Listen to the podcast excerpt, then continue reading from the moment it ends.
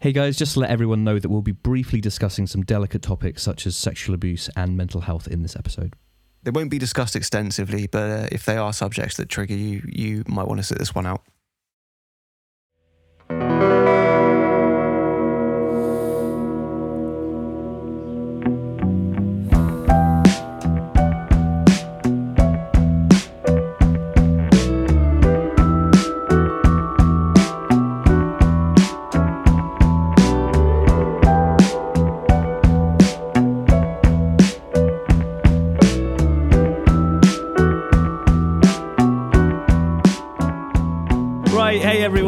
It's Lonely Arts Club. Uh, it's a special edition, a really special edition for two reasons. Uh, the first being, it's Little Veez's It was birthday. yesterday. Well, all right. I mean, uh, It's- okay, it was your birthday yesterday, but guess what? Yeah. We're, we're we're dedicating this uh, this this episode. it's my birth month. Your birth month. It took you a long. It took, took you a long month to be birthed. It was a horrendous. Fucking hates me. Get him out! Get him out of me! you know what? I earned this lifelong scorn. I'm amazed that the cumulative hangover hasn't completely just crippled me. I've been You've had a, you've had a good couple of days, haven't you? You you. I just kept waking up and things kept happening where I kind of would get uh, gravitationally pulled into something. And I was like, I kind of went along like, yeah, okay. Well, like a party Some- or like like just having a good time. Thursday we, we, we, we just got fucked up for no good reason, and then I kind of like woke up on Friday and then just. and I guess at that point. Thursday- I guess at that point you could be like, oh, I guess this is for my birthday, and then that Yeah, keeps once, on. once you start at that point, you realise you might as well just commit to it. Well, I guess I'm already fucked. It's like, Veez, it's Monday. Yeah, it's, it's just. But like the things, I'm aside from being kind of tired, I'm fine. Well, that's good. Thirty-one. Do you want me to tell any, everyone how old you are? Is that? You just did. Well, it's too late. Thirty-one years young yesterday. Look, I'm still beautiful. Of course you are. Considering how much I fucking smoke, my skin hasn't fucking dried up yet. Well, on But you behalf li- you of live. on behalf of everyone from Lonely Arts Club, uh, me and Ali, uh, I want to say happy birthday from yesterday. done. Well done, mate. You survived another year. But yeah, Josh said it for me, so I don't have to say it. Uh, if yeah, whoever the fuck is listening to this, listen to last week's episode. We uh, we're doing a true crime episode this week, Kind and of. I really wish that we recorded our conversation earlier when it was like, ah, so what do we what do we call it? Is it like Lonely Arts Club, like Murder Files? And Annie was like, well, mine's not mine's not a murder, and we are like, oh, well, you know, uh, Well, it's like, well, you know, it's like true crime, crime. and you were like, well, it's not really crime, and, I like, It's almost like you just didn't listen to what the homework was. and then I was like, just- yeah. Uh, have you just got a list of facts? And I'm like, they're not really facts. what the fuck have you been doing? I, I maybe I misunderstood the brief. I've never listened to a true crime podcast, That and is I know enough. there we go. And you know, I I had a look at some stuff. And I, I- you know, I, I'm- oh, jotted good. down a few creative people who have died. I thought was kind of interesting. Um, so it's, it's not true crime. We're not a true crime podcast. We're not, but that's but but we're but we're doing. This a is my birthday present. It's a birthday Ah, present to Veez. It's, you're it's a gonna- true gonna crime guilt trip me. special. This is Lonely Guilt Arts trip me. Club, the Crime Files. Uh, okay, so we went with that, did we? I mean, it's an all-encompassing sort of title, I guess. It's wor- we we can change it if we want to. Well, it's a work in progress. I'll leave it as a Yeah, yeah. blank. Well, I love it. This is the most preparation we've ever done for this podcast. Um, I mine is still me- very minimum. I think I think that's the point. I, I think the point of this podcast is there is no preparation. Uh, at least at least for me because I just want to have a chat with my buddies. Yeah, and I pretty wouldn't much, usually I wouldn't usually research a bunch before I have a chat with my buddies. I love it. Like, Oh, even I'm- episode one, like, like Josh was like, I, uh, "Veez, I've got an idea for a podcast." Like, oh yeah, uh, what is it? Um, it's nothing. we'll just uh, we'll, we'll, we'll talk. Just We, fucking- uh, we'll talk. We'll hang out. We'll have a chat. Um, You know- you know when we get out- drunk for the first eight episodes. But yeah, I th- we- like we thought we'd uh, thought for, for Veez's birthday, we thought we'd uh, take on the the task of trying to, um, I, I guess, t- try and create our own, t- tell our own creative uh, uh, crime stories. Uh, crime Yeah. in the creative world, I think, is the is the sort of remit that we're sort of trying to go for. Um, Yeah. stuff With a bit of comedy interjected. Well, well, we're going to try. Uh, oh yeah. Not, well, not just know. not just laughing at death. Ha ha. Um, so I was initially going to suggest. mine is literally just laughing at death. I, if, it, if it was Oh like no! uh, oh is it no! like, like a because, like- montage of like funny deaths. I love it. I, I kind of just put together 10 do they do they die in funny ways? Yes. Oh, okay. all right, all right. I t- tell you what, we'll pepper Maybe we yours. just- We'll pepper yours throughout. So, so to start off with, Ali's going to give us a funny death.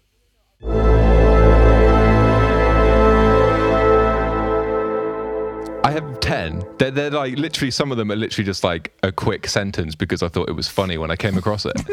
um, I thought I thought one of them was interesting. Is this still a very th- quick thing? Like the last show I played in London, um, Bushstock Festival.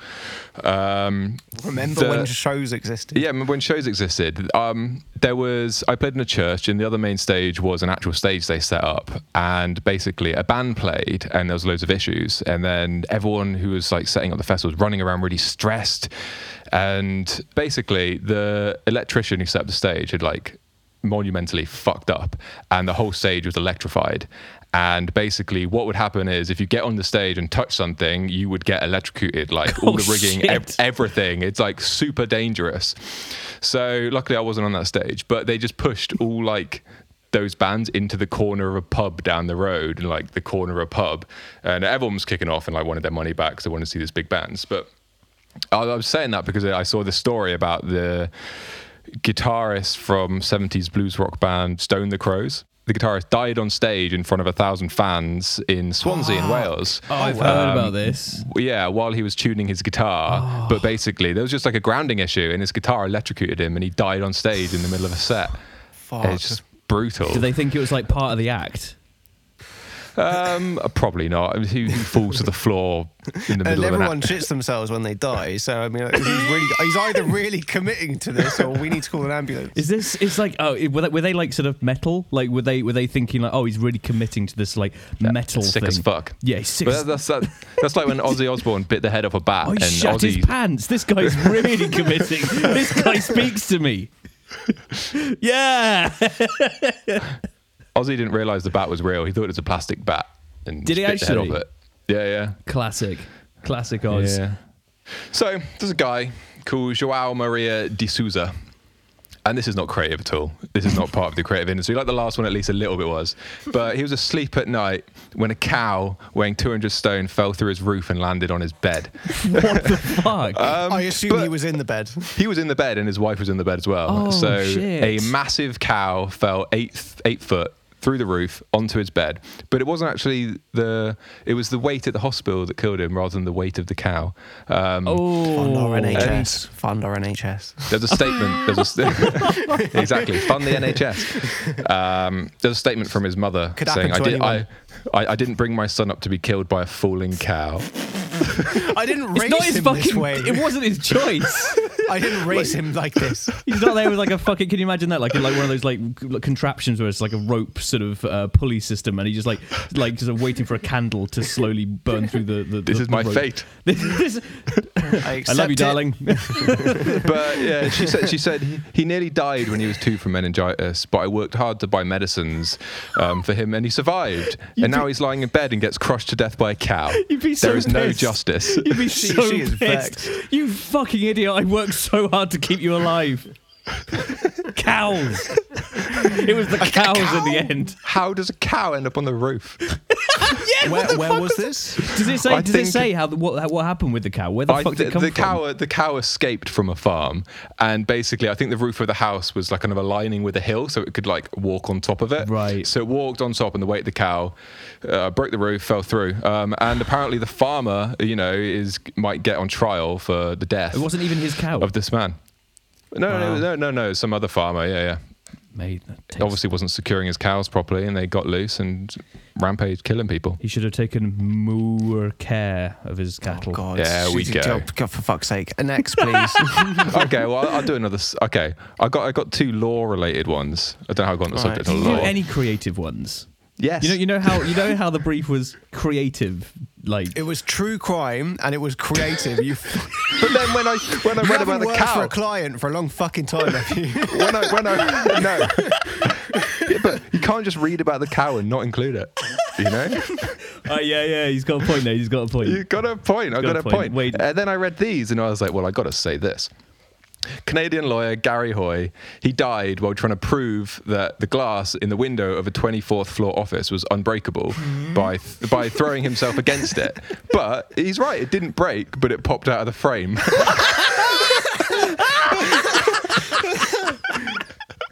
I'm still right. he was right. He might have broke when it hit the floor. I don't know, along with all of his bones. Jesus Christ! Uh, yeah. wow. Wow. There was a Clement Vallandigham, Vallandigham, I, I don't know. He's a 19th century US lawyer accidentally shot himself to death while defending a murder suspect because he was trying to demonstrate that the suspect could have actually just shot themselves. And He shot it worked. yeah, the guy got off. He got acquitted. So it Yeah. worked. Well, as you can see, Your Honour, my lawyer just shot himself, so it is possible. That could have happened. You have a point there. Not guilty. It's commitment to innocence. Fair play. I Someone- believe in else- justice. I believe in you wanna- justice so much. That yeah, that is the man. But I, yeah, I might ag- not agree with what you say, but I'll fight to the death. You're right to say it. that's a good lawyer. Yeah, fair play, bro. He, he nailed it. Right. Okay. I'm actually going to give mine a title. Um, Oh. This one's called The Dating Game.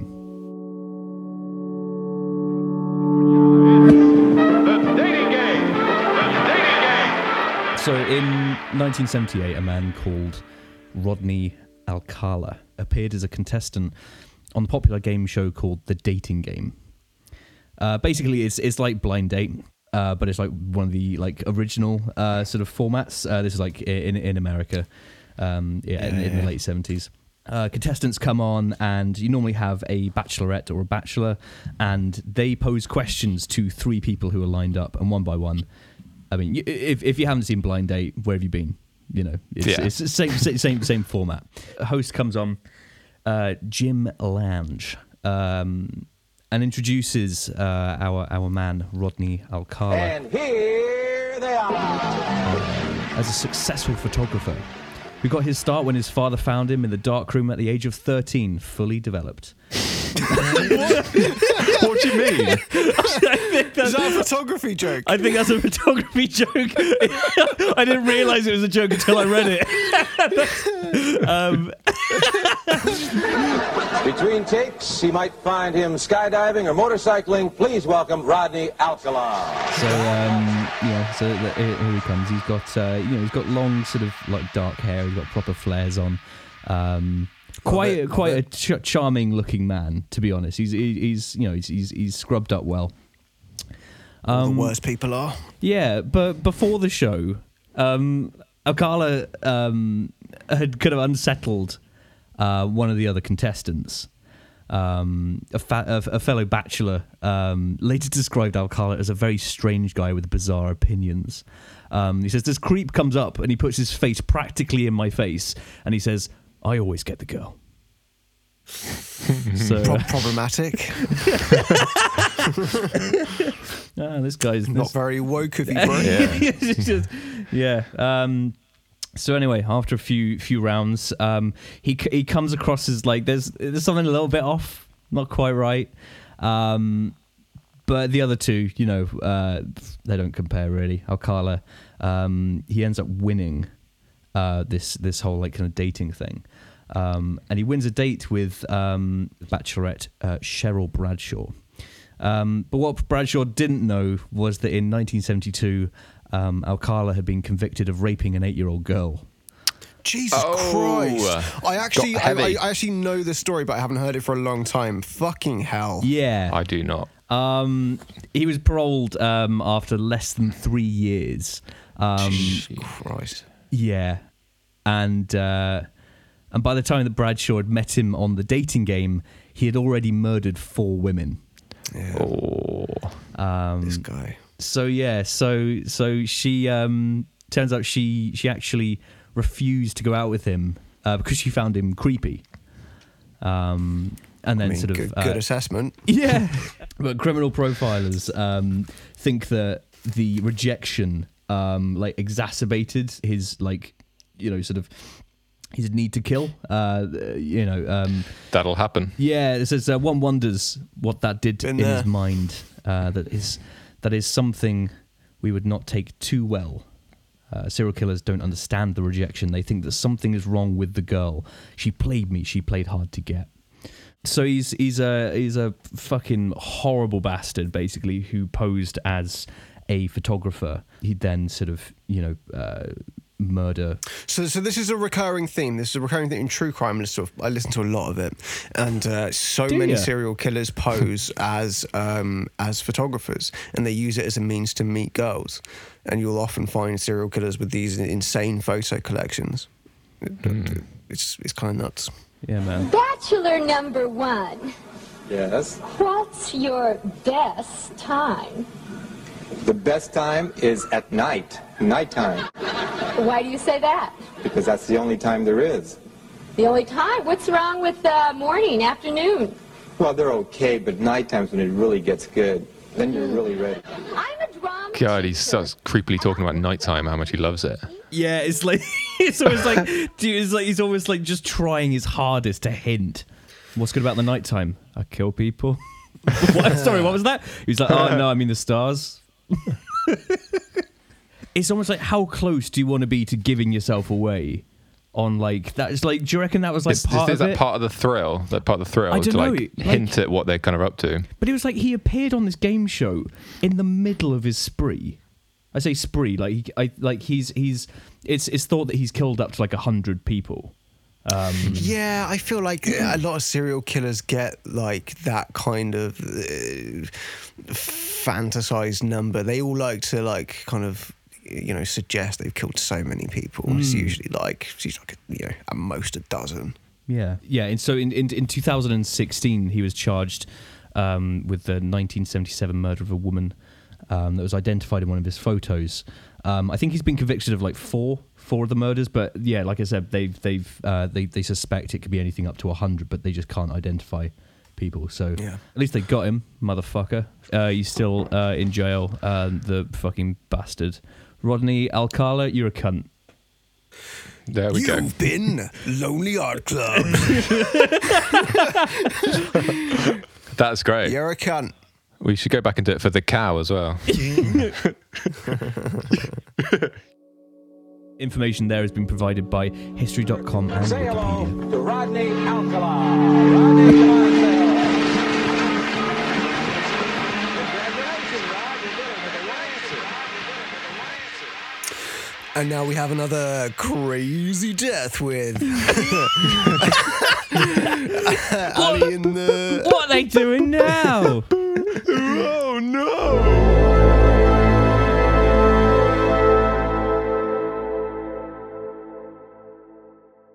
So in 2007, the mayor of Delhi in India, um, he died falling off a balcony while trying to fend off a troop of attacking monkeys. Those monkeys in India are nuts, man. They, they are they are vicious little shits. There's no crime, no creative no aspect crime, of it. just- But no, it's kind of a murder. Those pesky Can, can monkeys. can monkeys be convicted of murder? Um, Has I- a, I do, you reckon, do you reckon an animal has ever been convicted of Yeah, there is a case. I can't fucking remember it. It might have e- it might have been a cow, and it was sentenced to death. And they I feel like I've heard it. about this. i No. Yeah, this is a thing. Um, right, come on. Uh, Go on then.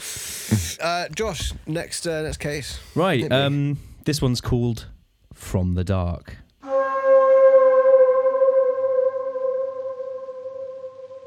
So the story revolves around um, a uh, a young um, actress and writer called Aisling Tucker Moore Reed. So Moore Reed, she auditioned for a leading role in a sort of low budget horror film called From the Dark. So she landed the role uh, as Valerie Forst um, in the rural murder thriller about a tour guide's last day at work in the isolated mountains where things go wrong, you know, and in a classic sort of indie horror kind of way. In the film, her character shoots someone to death. So it was on July 23rd, is the day after um, uh, they wrapped principal photography on on the film. Um, the production company discovered something about their lead actress, her real life murder case to be exact. Ooh. So, it, so. Um, so it turns out that Aisling Tucker Moore Reed um, had actually been uh, released on bail after she was arrested for allegedly shooting her uncle in the chest, not long before auditioning for the film. Fuck me. As the movie was filming, um, from April 2018 to July 2018, the investigation into the um, into the man's death continued. So Maury's defense team handed over a cell phone um, with a video that she'd actually recorded of the encounter um, in order to prove uh, into like in order to provide evidence of self defense. But it didn't quite work out that way. They handed it over, and basically, yeah, it just it just it flipped in the the other direction, and uh, she Is was- it just a video of her shooting her uncle? it's it's basically that. It's um Evidence. yeah, That's what that's called.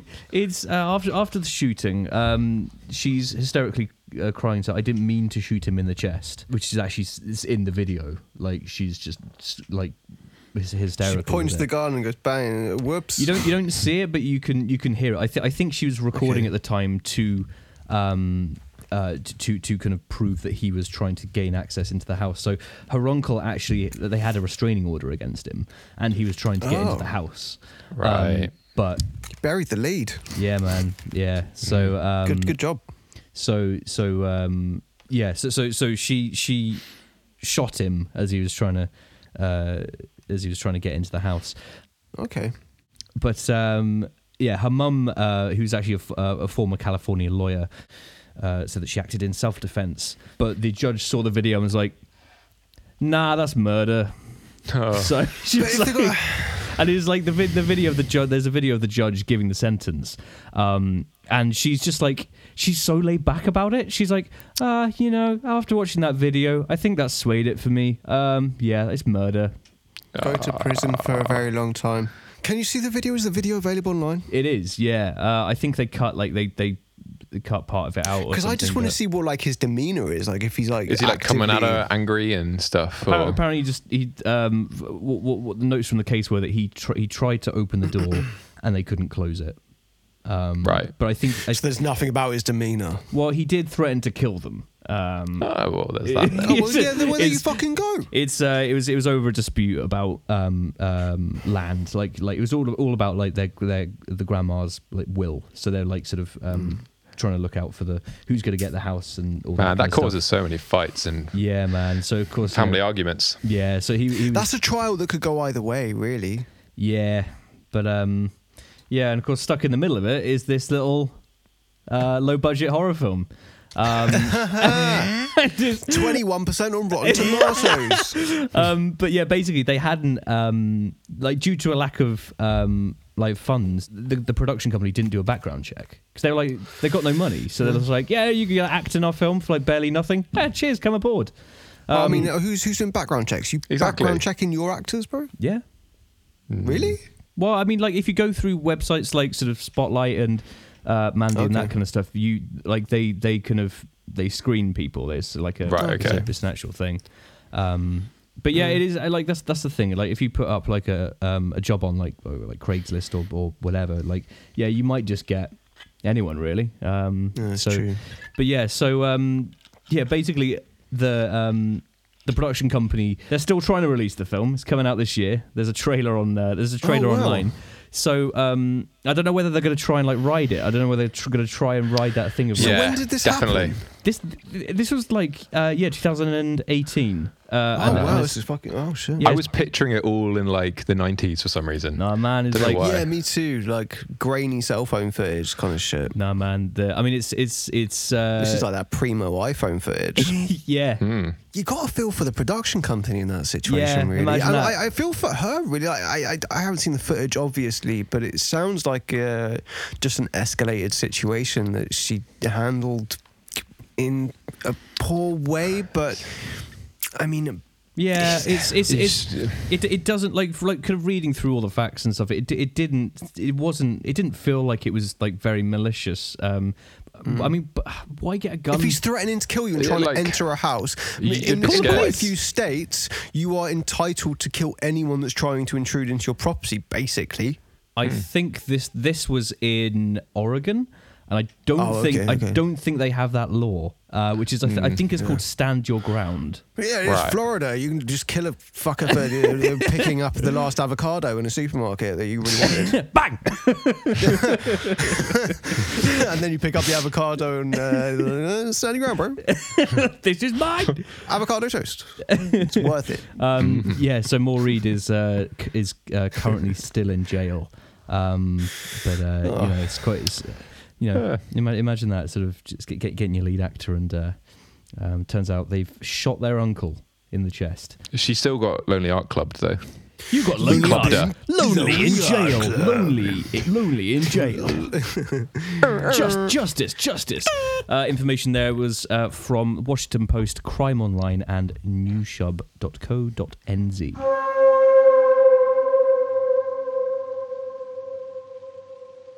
I feel like maybe I feel like I said about you know that guy Juice WRLD. Have I, I talked about him before? He's a rapper. He did that song "Lucid Dreams," which was massive on the radio in the last year. But he he died. Uh, he's 21. He died last December. um, but it, I'm pretty sure I talked about this already. But he died having a seizure while his private jet was being um, Oh, searched by the police. Yeah. Oh, yeah, But- shit. Yeah, it's he must have been pretty scared, I think. Um, but it was kind of dubbed as you know said as a result of oxycodone and codeine toxicity. So he was on like you know opioids, which is a, a massive situation in America right now. Insane situation. Yeah, uh, there's that. I don't really have anything to say Or about was, that, it. or was that the story? The story, your your your your story was. I, I Well, feel like, the, we the shouldn't go police off like kind the of raided the jet, and it's just uh, the fact. Basic, yeah. I mean, I didn't actually know the uh, Like, what's the the- opioid factor. Yeah, I don't know what the death really is. Like, is it is it It's the unfortunate. opioids? The was 21. It's uh, relevant to uh, creativity and sort of, you know, within the boundaries of what we're doing. I was trying to find artists and people like that who have been killed weirdly rather than wrapped up in some sort of crime. That's kind of the angle I was going for. And it's, it's actually quite hard. There's not a lot of musicians and stuff, you know, it's just drug overdoses. And uh, all right, let's, let's reel off some funnies.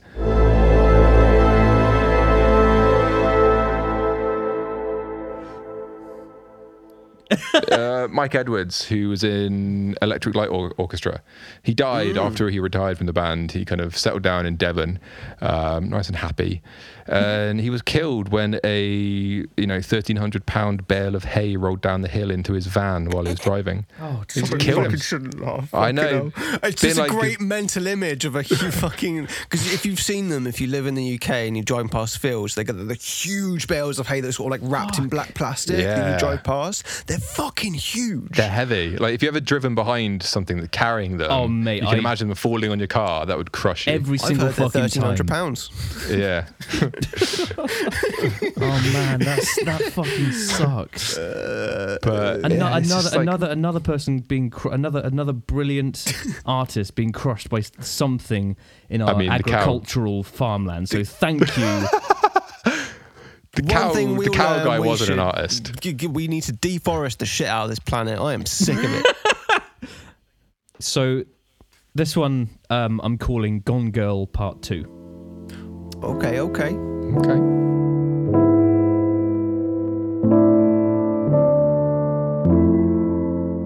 So it's 2016. Recent. You pulled pulling up some recent stuff, bro. Yeah, man, I ain't, I ain't doing that fucking shit from 1930s. I'm fucking current. Oh, mine is 1960s, but uh, we'll get to that later. All right, granddad.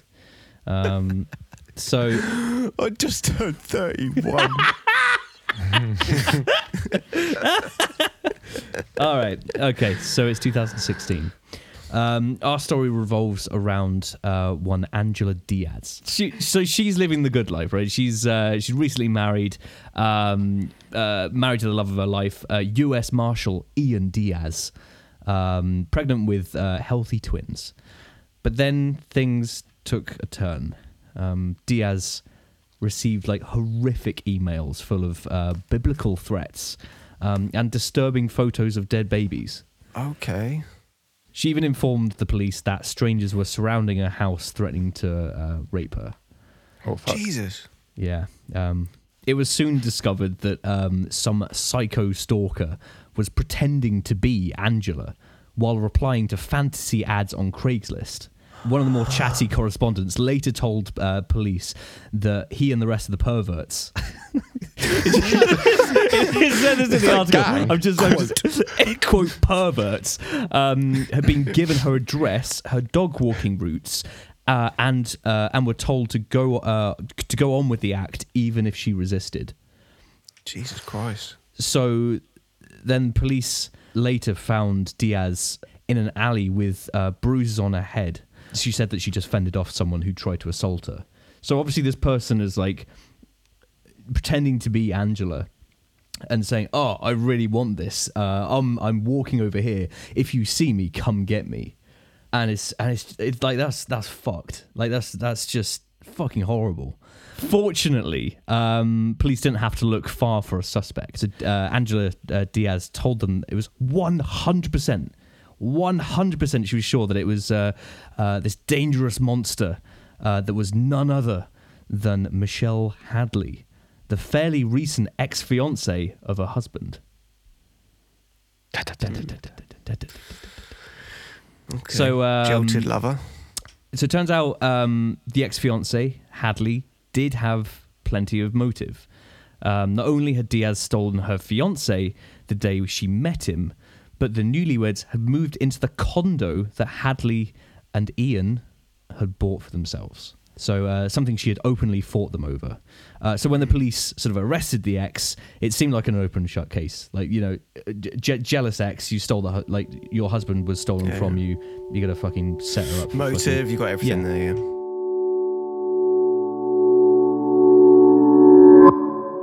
until after a while they finally traced the IP addresses uh, and found that those deranged emails uh, sent to Angela Diaz were in fact sent by Angela Diaz herself. Oh, she was trying to stitch up the ex. Yeah. Uh, Oh, So as it I mean, turns wouldn't out, you fucking trace the IP fuck straight up? It's 2016, boys. Get on the internet, get a Facebook account, I guess sort it slow. out. But uh, yeah, as it as it turns out, Diaz was a pathological liar. she'd Oh, few organized she'd organized her own rape attempts just to get jeez. just just to get um, her rival thrown in jail. Wow. So she lied about uh, like her family and where she worked. Even even her pregnancy uh, was a total fake. She'd even bought like fake um, uh, s- sonograms on Etsy to show uh, her partner and her family. Like it's Wow. yeah, it's fucking, it goes to weird weird levels. There are a few cases I've heard of where, where women have bought like fake pregnancy uh, bumps and, and, Yeah, and fake photos. There are websites you can buy like fake uh, sonogram That's photos. fucking mad. It's nuts. That's crazy. Uh, the real kicker um, is that Angela Diaz was planning to sell her Gone Girl brand of insanity as a TV movie Right. on, uh, on to, to Lifetime, um, which she had titled "A Darkness Within: The Angela Diaz Story." oh, Christ, what a terrible title. I know. so um, turns out she she'd she'd read she'd read Gone Girl. She she like she had they they found s- like the, the film script and the and the book on her computer and all this kind of stuff. And she was literally like, oh, I can fucking do that. And she tried to she tried to Gone Girl like her own uh, like uh, her own situation. She tried to. I mean, it's not Gone Girl, but it is in in, in, in similar vein. Yeah, God, I it's, love it's, that it's, film. it's never never as good as the original, is it? Really? no, no. Um, but yeah, after after uh, after raiding her computer, the police arrested Diaz um, and exonerated Hadley, who'd actually spent 88 days in a cell by that point. Um, Diaz was sentenced to five years imprisonment after pleading guilty uh, to one heck of a rap sheet. So, uh, including a not, yeah, what, what would the what would the felonies be in that so case? included but not limited to perjury, grand theft, two counts of kidnapping, and two counts of false imprisonment. So false uh, imprisonment. Well, she. Well, Well, she, yeah, she, actually- well, she, she, she got the, she put she put Hadley in prison for Right. 88 Oh, I- days. that's an in- I didn't know that that- her. I didn't know that false imprisonment like If you, extended if you, to if you go out of kinda your way to frame somebody that gets them imprisoned, Mm. expect to go to jail. false imprisonment because usually false imprisonment. Yeah, Yeah. That's so, so crazy. so essentially, she cat she catfished an, an innocent woman, got her jailed, and then wanted to sell her story to Lifetime. It's it's uh. It's, uh, Does, does Hadley get any compensation for being in jail for 88 days? I mean, she, if she if she went down the route of lawsuit, she wouldn't get much money. yeah, fucking crazy. Uh, so um, Angela Diaz. You've been lonely, art club. um, yeah, yeah, she'd be able to sue Angela Diaz for the Right. imprisonment, like because like the state imprisoned her, they thought rightfully, so they technically haven't acted in a malicious way. Whereas Angela Diaz is the one that put those wheels in motion, so she wouldn't be able to sue the police or the state for her imprisonment, but she would be able to sue Angela Diaz. But for me, it's just the idea that she must have been sat at home and was like, I can make a movie out of this.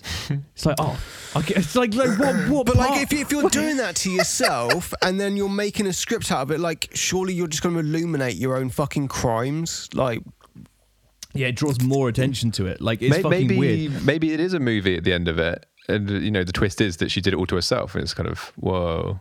Oh, it could, oh, it could shit. be a That's the thing. Are film. we s- It could be a film. Um, so yeah, so so uh, that story um, and, and and the information comes from Daily Beast, Washington Post, and Cracked.com.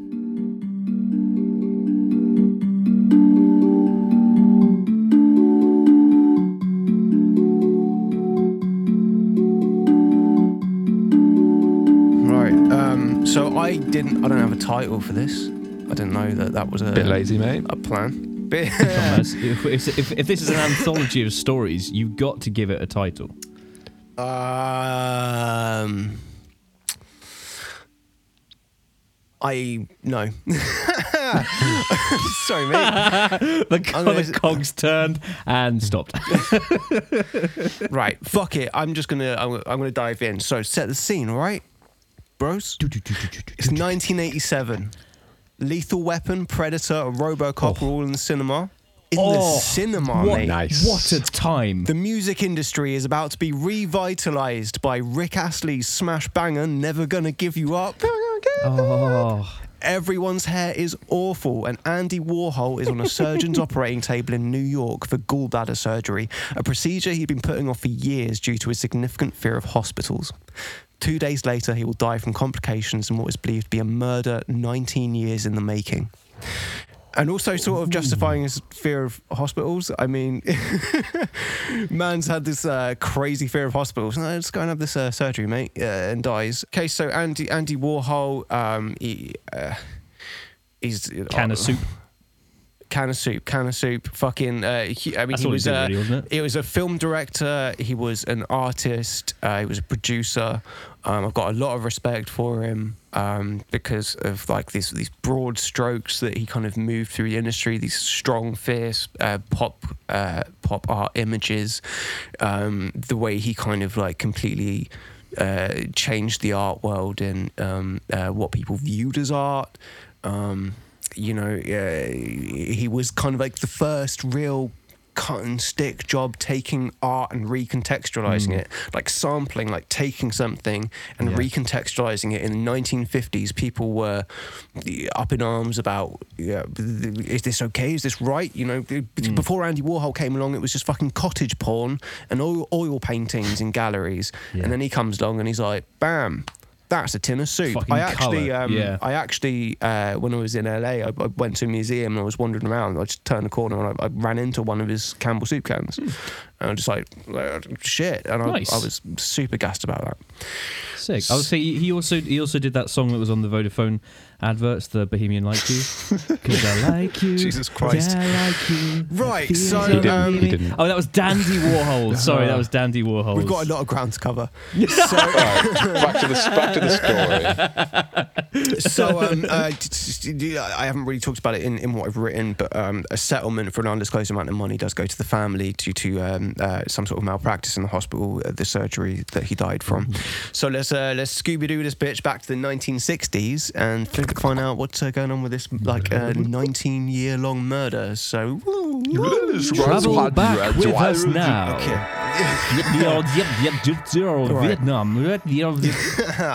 In 1964, Andy Warhol opened The Factory, a large warehouse in midtown Manhattan with foil covered, silver painted walls. The combination studio, laboratory, and party room became a mecca for the counterculture, attracting icons from all walks of life, from distinguished intellectuals to drag queens, playwrights, bohemian street people, uh, Hollywood celebrities, and other wealthy patrons. It was the center of creativity in the late 1960s in New York City, uh, according to Jose Diaz, curator of the Andy Warhol uh, Museum in Pittsburgh, Pennsylvania. Uh, thanks. Basically, it was like it was like Swag Palace, but for New York. Exactly. We did a lot for this city, bro. uh, uh, thanks to uh, Warhol's powerful influence, superstar members of his factory, Mandem, like uh, Edie Sedgwick, Ultraviolet, Viva, Candy Darling, and Nico, appeared in the underground films that he produced at the factory, and each became famous in their own right, if only for Nice. 15 minutes. Andy Warhol, in fact, was the creator of the phrase 15 minutes of fame, largely due to these gritty underground projects he cooked up in the factory. He'd make these little Oh, he'd make these little films with these people and because they had such a like a magnetic field around them, people were so interested in what they were doing. He would make people famous overnight. And yeah, so he's the person that made 50 minutes fame. Uh, enter Valerie Solanas. I have no idea how to say her fucking name. Uh, I apologize, I'm going to butcher a lot of names in this. Valerie Solanas was a radical feminist writer and activist and a very small component of the factory universe. She also founded an organization called the Society for Cutting Up Men, or SCUM, which we, she was the sole member. I mean, can you call it a group or an organization if it's one person? I mean, okay.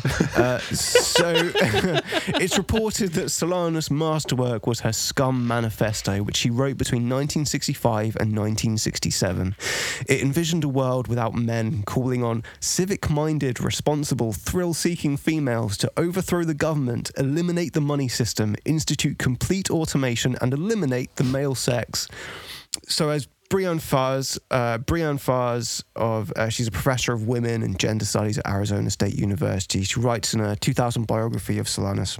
Valerie tried to get Warhol to help promote Scum, even asking him in a letter in mid 1967 if he'd like to join the Men's Auxiliary, the group of sympathetic men who were, according to the manifesto, working diligently to eliminate themselves.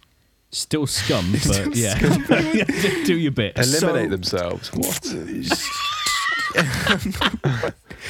In- in- incredibly, the manifesto has been translated into over a dozen languages and is still excerpted in several feminist anthologies. Beginning in 1967, after encountering Warhol outside the factory, she repeatedly tried to get him to produce a play she had written called Up Your Ass, centered around a young sex worker. Uh, according to factory law, Warhol, whose films were often shut down by the police for obscenity, thought the script was so pornographic that it must have been a police trap. Uh, Shit. Solanas later contacted Warhol. How many penises? Fuck knows, man. Solanas later contacted Warhol about the script and was told that he had. Lo- she, she, he told her that he'd lost it. Um, he also jokingly offered her a job at the factory as a typist. So I, again, I he's um Andy Warhol, his personality. He as he grew up, he was basically like a teenager in a man's body. He just loved to like provoke people and just kind of be a bit of a dick. Um, so I can imagine him like saying like you know offering her a job as a typist. I could just imagine her just being insulted. Solanas demanded money for the lost manuscript. Instead, Warhol paid her twenty five dollars to appear in his film I, comma a man. oh, the irony is not lost. Uh, while she was fucking living Christ, at the make another copy. Like, Jesus I, I know, Christ. right?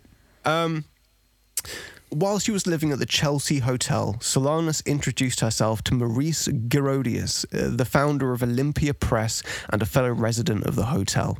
In August 1967, Girodias and Solana signed an informal contract stating that she would give Girodias her next writing and other writings. In exchange, Girodias paid her $500. She later concluded that this meant Girodias would own all of her work. I mean, you can't even want to read. It, Read the fucking fine print. it sounds like it was super casual, but we're going to learn that she's not very Yeah. mental, mentally stable. Um, Solanas intended to write a novel based on the Scum Manifesto and believed that a conspiracy was behind Warhol's failure to return the Up Your Ass script. She suspected and fantasized that he was coordinating with Girodias to steal her work. Something she grew increasingly paranoid about. So uh, Warhol basically is just an inept teenager, misplaces the script and is like, lol. And she's signed this contract that she kind of fucked up. And now she's like, they're trying to steal all of my ideas. They're, and up your ass, up your ass. so in, in the weeks leading up to the shooting, Solanas called Warhol's office repeatedly with threats and demands about her manuscript until he ghosted a bitch. Um, Stay woke. Stay woke, mate. oh, Stay sorry. woke. Um, Stay woke. He stopped taking her calls. Um, that's actually what I've got written. Don't freestyle it, Veez. You did a good job. So uh, yeah, he was basically just inept and childish, and um, her script actually showed up later in a trunk with just like a bunch of other discarded shit. Um, and and uh, side note, Warhol was, as I kind of mentioned earlier, um, the way he would sample work in intellectual property, he didn't respect it very much. I mean, he didn't design the Campbell soup can. He um, you know, he he there's a like, He he- reinvents it, doesn't he? Wasn't that his thing? He's just yeah. He's, yeah, so like he, he would take like existing brands, like there was like a pair of shoes with like the Brillo pad logo on, and he's like, "That's my work," and it's like, well, this it's, it's I love him. I think he's fucking great and quirky as fuck. He had the fucking he had the fucking uh, uh, guts to just fucking be. He was like disruptive before disruptive was even a fucking thing. yeah. So like, like he was like yeah, just shaking things up. so even though she's like paranoid deeply about this, and it's you know she's not very mentally stable, uh, Warhol does have a history of just kind of not really respecting intellectual property. So. Yeah. um, so on June 3rd, 1968, after a brief visit to the actor's studio at 432 West 44th Street in an attempt to give a copy of Up Your Ass to the founder, Valerie headed to the home of producer Margo Feiden, as Solanas believed that Feiden would be willing to produce her play, Up Your Ass. Allegedly, Solanas talked to Feiden for almost four hours, trying to convince her to produce the play and discussing her, vision. Up your ass! discussing her vision for a world without men. Listen to this, boys. Throughout this time, Feiden repeatedly refused to produce Solanas's play. Okay, four hours. She's like, I don't want it. But listen. Yeah, but men, For right? the three hundredth time, According I don't want to for fuck's sake. anywhere near up your ass. Up your ass! Uh, according to Feiden, Solanas then pulled out her gun. And when Feiden again refused to commit to producing the play, and you've got to love her resolve. She's been there for four hours and is like, I don't want it, I don't fucking want it. And she gets a gun out and she's like, I, still, no. it's that fucking um, Fuck me. That yeah. So much respect for that. Fair Fair fucking, play. Chopsy. So, uh, according to Feiden, Solanas then pulled out her gun and when just get woke. Right, come on, context, context. According to Feiden, Solanas then pulled out a gun, and when Feiden again refused to commit to producing the play, Solanas responded, "Yes, you will produce the play because I'll shoot Andy Warhol, and that will make me famous, and the play famous, and then you'll produce it." Ding ding ding ding ding. Red, uh, red, red flag. flags. Red flags. Red flags. Um, um, excuse me. Do you know what? Let's, let me let me let me have a look at that screen. Up your ass, is it? Oh, Pretty good. Pretty good. Maybe, but can you just wait here for about you know five minutes? You know, sort of the, the time it takes for police to respond.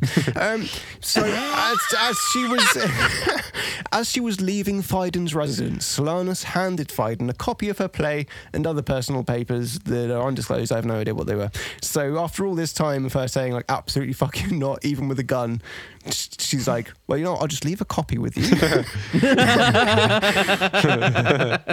um, Feiden, leave this here. Feiden then frantically calls her local police precinct, Andy Warhol's precinct, police headquarters in Lower Manhattan, and the office of uh, Mayor John Lindsay and Governor Nelson Rockefeller to report what happened and inform them that Solanas was on her way at that very moment to shoot Andy Warhol. In those calls, the police responded, You can't arrest someone because he believes she's going to kill Andy Warhol. And one even asked Feiden, Listen, lady, how do you even know what a real gun looked like? Fucking 1967. oh no! At this point, she's like, they hmm. fucked up. At this point, she's like, uh, that world without men is sounding pretty fucking good right now. um, yeah, maybe we should uh, get a call back. Uh, in a 2009 no. interview with James Barron of the New York Times, Feiden said that she knew Solanas intended to kill Warhol but could not prevent it. Which has got to be kind of fun. And it's, I mean, women had a fucking rough time in the 60s and the 50s, man. Like, she's like, just gonna go do this. Oh, listen, lady. like, Dude, I've got my trousers up to my nipples. I know what's going on. But th- but thing thing is, like, I can imagine that like nowadays, I'd, I'd like I'd like call you up and be like, "Oh, Veez mate, um, watch out, Ali's on his way over. He's fucking pissed. he is pissed. Hilarious. Okay. He's, Oh, he's. Larry right now. Tried to stop him. He kept on. He kept on asking me to to to, to you know uh, make make this make this script that he's uh, uh, written called "In My Ass," and, and it's it's. I didn't want to do it. He pointed a fucking gun at me. So I'm gonna kill Veez and then I'll be famous and then uh, then you'll want it. now he's coming to shoot you, mate. He's on his way. Um, so I'll leave that with you. Um, so let, let me know how you get on. I'll talk to you in a bit. Bye. At least fucking read it, man. Give it a chance. In your ass, Josh. In your ass. Fuck, where I've totally lost my place. Um, all right, okay, so we're going to be getting to a, a, a zero hour shortly. So later that day, uh, this is after she's literally after she's left Feiden's residence. Later that same day, Solanas arrives at the fac- at the factory Andy's studio and waits outside. Paul Morrissey, a director kind of famous for just sort of being in the orbit of Warhol, arrived and asked her what Not she Neil Morrissey from Men Behaving Badly. uh, t- uh, arrived and asked her what she was doing there, and she replied, "I'm waiting for Andy to get money." Okay. Morrissey tries to get rid of her by telling her that Warhol was not coming in that day, but she told him she would wait. At 2 p.m., she went up uh, into the studio. Morrissey told her again that Warhol was not coming in and that she had to leave. She left, but rode the elevator up and down until Warhol finally boarded. Fuck. She stayed in the She fucking just lift stayed in the elevator until up and until down. he until he got in the same lift. Fuck. Yeah. She was like, What all the I'm fu- going. No, she fucking just went into the lift Up, and down, went up, down, up, and down, up, down. Jesus Fucking Christ. bladder must be like fucking huge by that point. the corner's full of piss. You're like, uh, the lift smells particularly like piss today. Uh, she, um, uh, uh, yeah, so she she waits in the elevator until Warhol does appear and, and enters the uh, elevator, and I assume dismisses the uh, puddle of piss in the corner. she she she enters the factory with ah, Warhol. I love it. My new piece. I wouldn't be surprised, bro. She enters the factory with Warhol, who compliments her on her appearance as she was uncharacteristically wearing makeup. Again, uh, he's sort of, you know, he enjoys provoking people. I can imagine it was sort of like a sideways compliment. Mor- Morrissey tells her to threatening to, quote, beat the hell out of her and throw her out otherwise. Again, 60s. I know, bro. Yeah, uh, to beat the hell out of her and throw her out otherwise. The phone rings and uh, Warhol answers while Morrissey goes to the bathroom. While Warhol holds, holds the phone to his ear, Solanas fires at him three times. Her first two shots miss, but the third went through both lungs, his spleen, stomach, liver, and esophagus. What? Which that's a hell of a fucking shot. Yeah. I actually read another account where it Well, was ma- two makes up bullets makes up for the first One two. bullet. Shit, shit, incredible shot. So like there, I've read two different accounts where one says he was hit by two bullets and one with one, and it's even with two bullets, it's insane how many organs she hit. Um, so What angle? Yeah, like I know both he must have lungs, been sort of stomach, and sideways. esophagus. It would have been sideways. If you hit the base of the lungs, the organs are actually quite there. They sit just underneath the oh, they were lungs. condensed around that one bit. Yeah. So I guess at, I guess from the side through the lower lung, and you'd hit all of those organs. And if you can, you can. I- I'll get onto this in a minute. But if you look up uh, pictures of him, his torso is quite disfigured after this. Like it's. I don't really want to. Um, we'll You know, put it on Instagram. Um, uh, so our first two shots miss, or first one shots miss, and then, yeah. So she, it's that's both his lungs, his spleen, stomach, liver, and esophagus.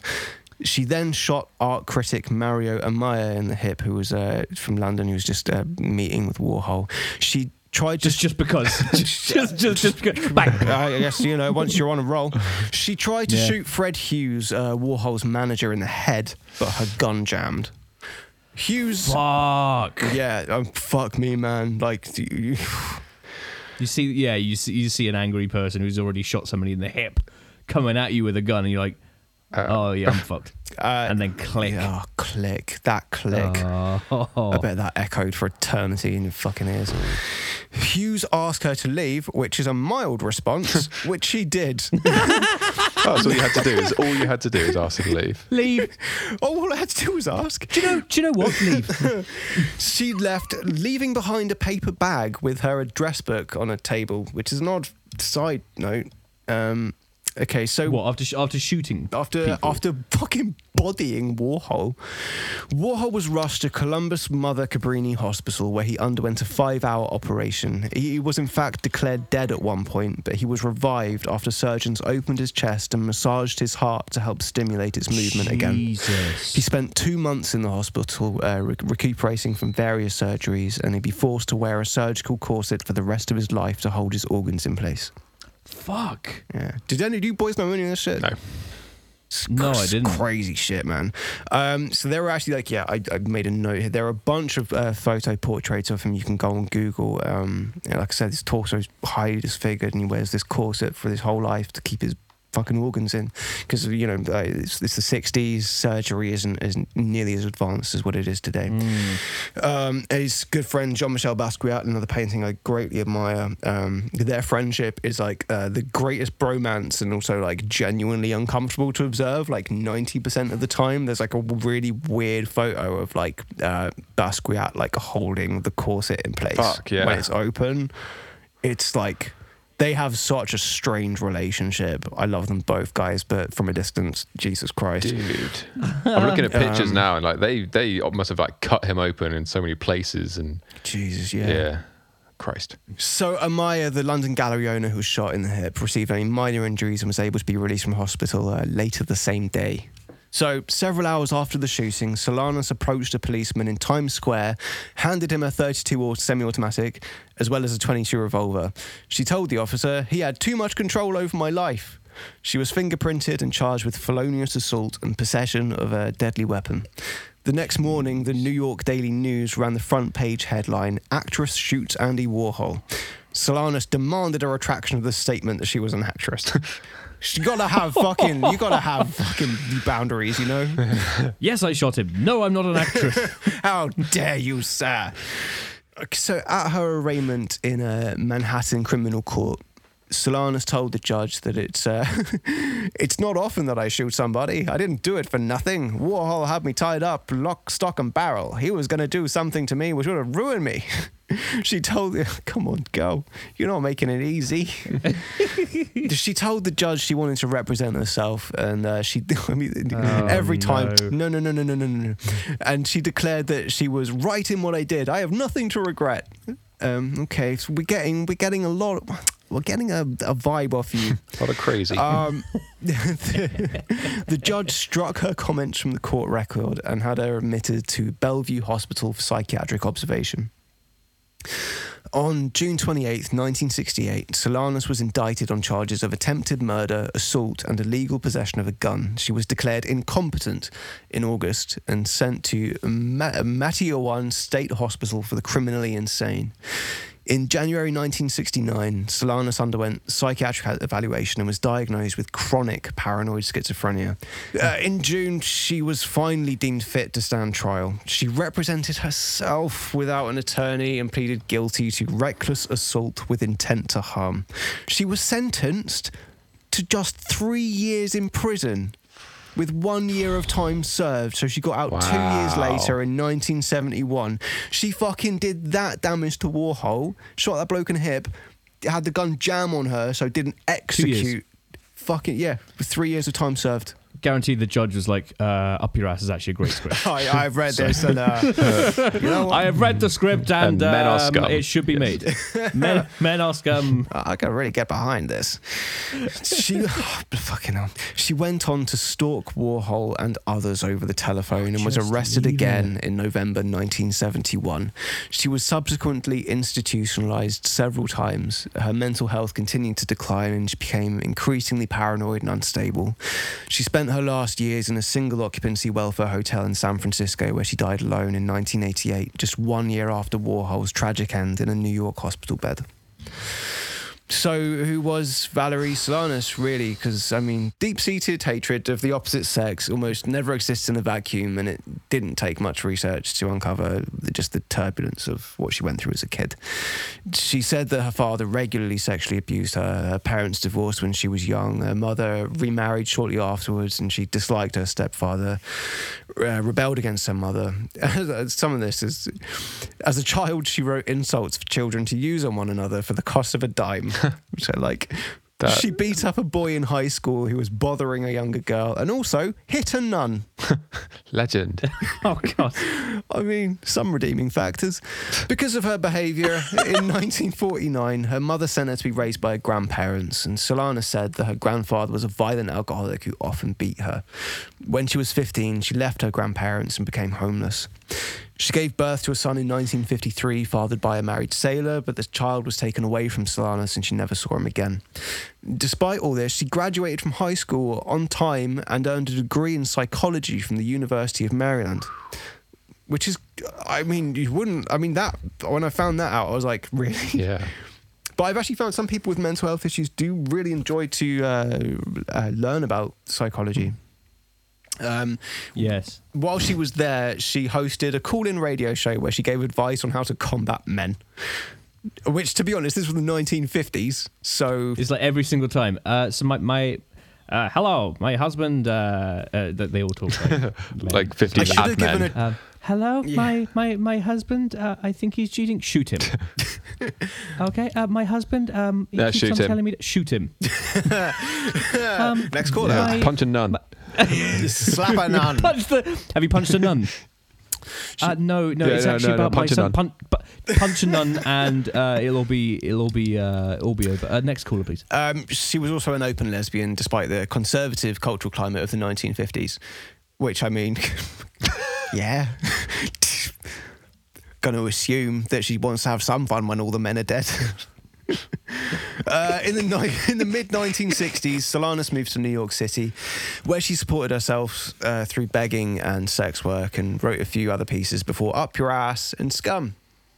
So that's I, I I wanted to touch on that because you know, like I said, uh, she when you have such a hate for for men like that, I I, I just knew from the outset without even looking it up. I was like, this, this she's clearly had some awful stuff happen yeah. to her, and Yeah. cubed with uh, her chronic paranoid schizophrenia. It's just a cauldron of, of it, something's going to happen.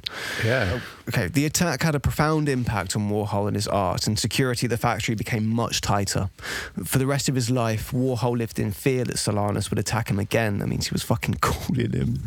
And she was out. She did three fucking years. I'm not surprised he was like.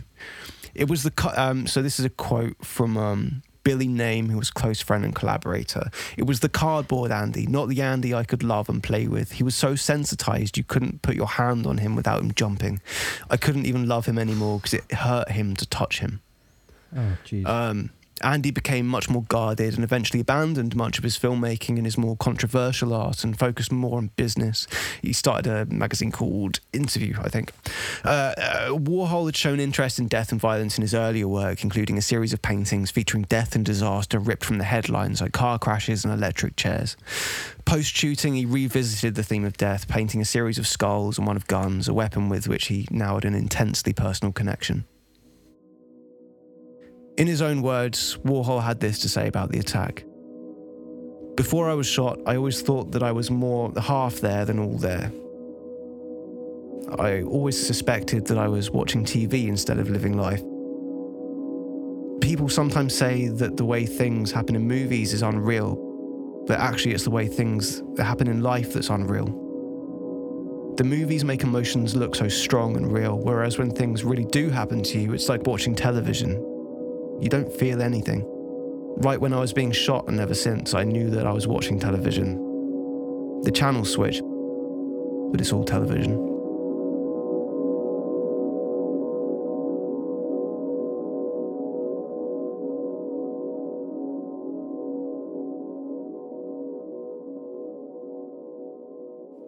Which I like, but it sort of like meanders into like it's a bit confusing. It's not as it's not as profound as I'd like it to be, and it's not a great quote to end on. So that's my story of Andy Warhol.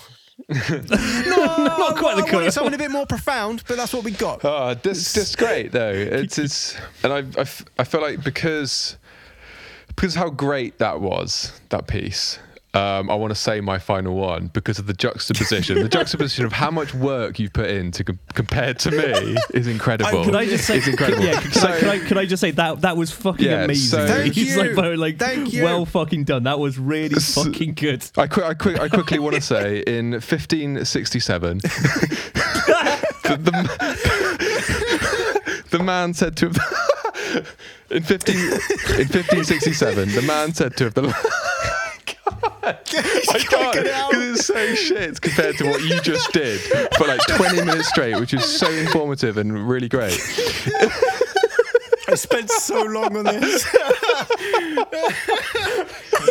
oh Jesus Christ! In 1567, the man said to have the longest beard. 1567. The man said to have the longest beard in the world died after he tripped over his beard running away from a fire. That's it. That's it. Fuck's sake.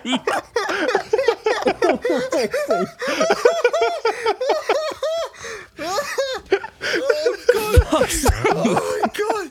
I'm fucking crying. I'm fucking crying. Yeah, so thanks for your effort. Thanks for your effort, please. I, I call. I, I, I, uh, seeing as Josh named all his, I'm going to call this one the beard from hell. So. Oh God! Oh, oh, I can't think of a better way to end the show. Really, that's.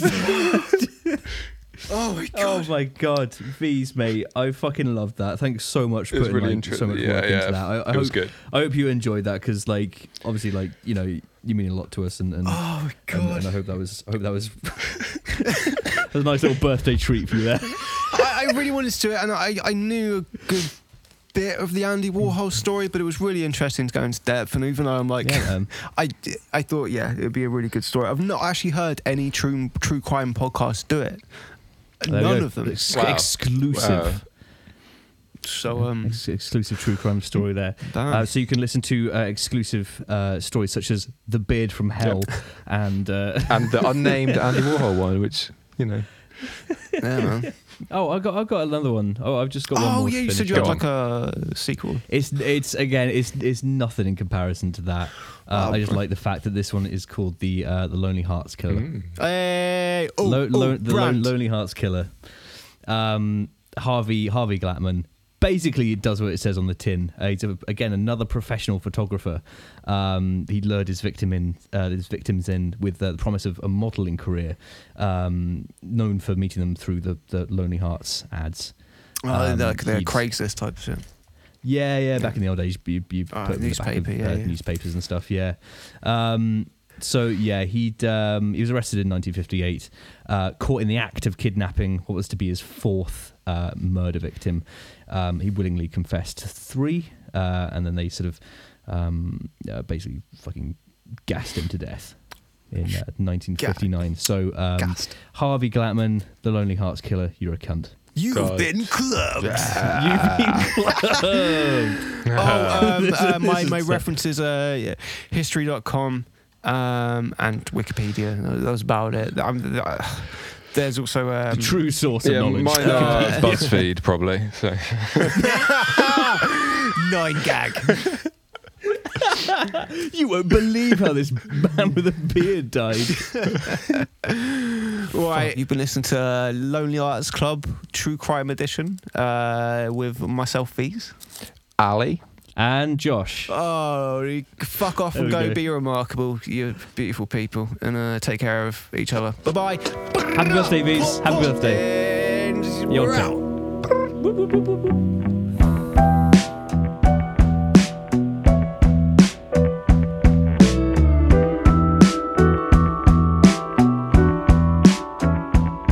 And our true crime theme song was Tony Guide by Rodri Brooks. Cheers, mate.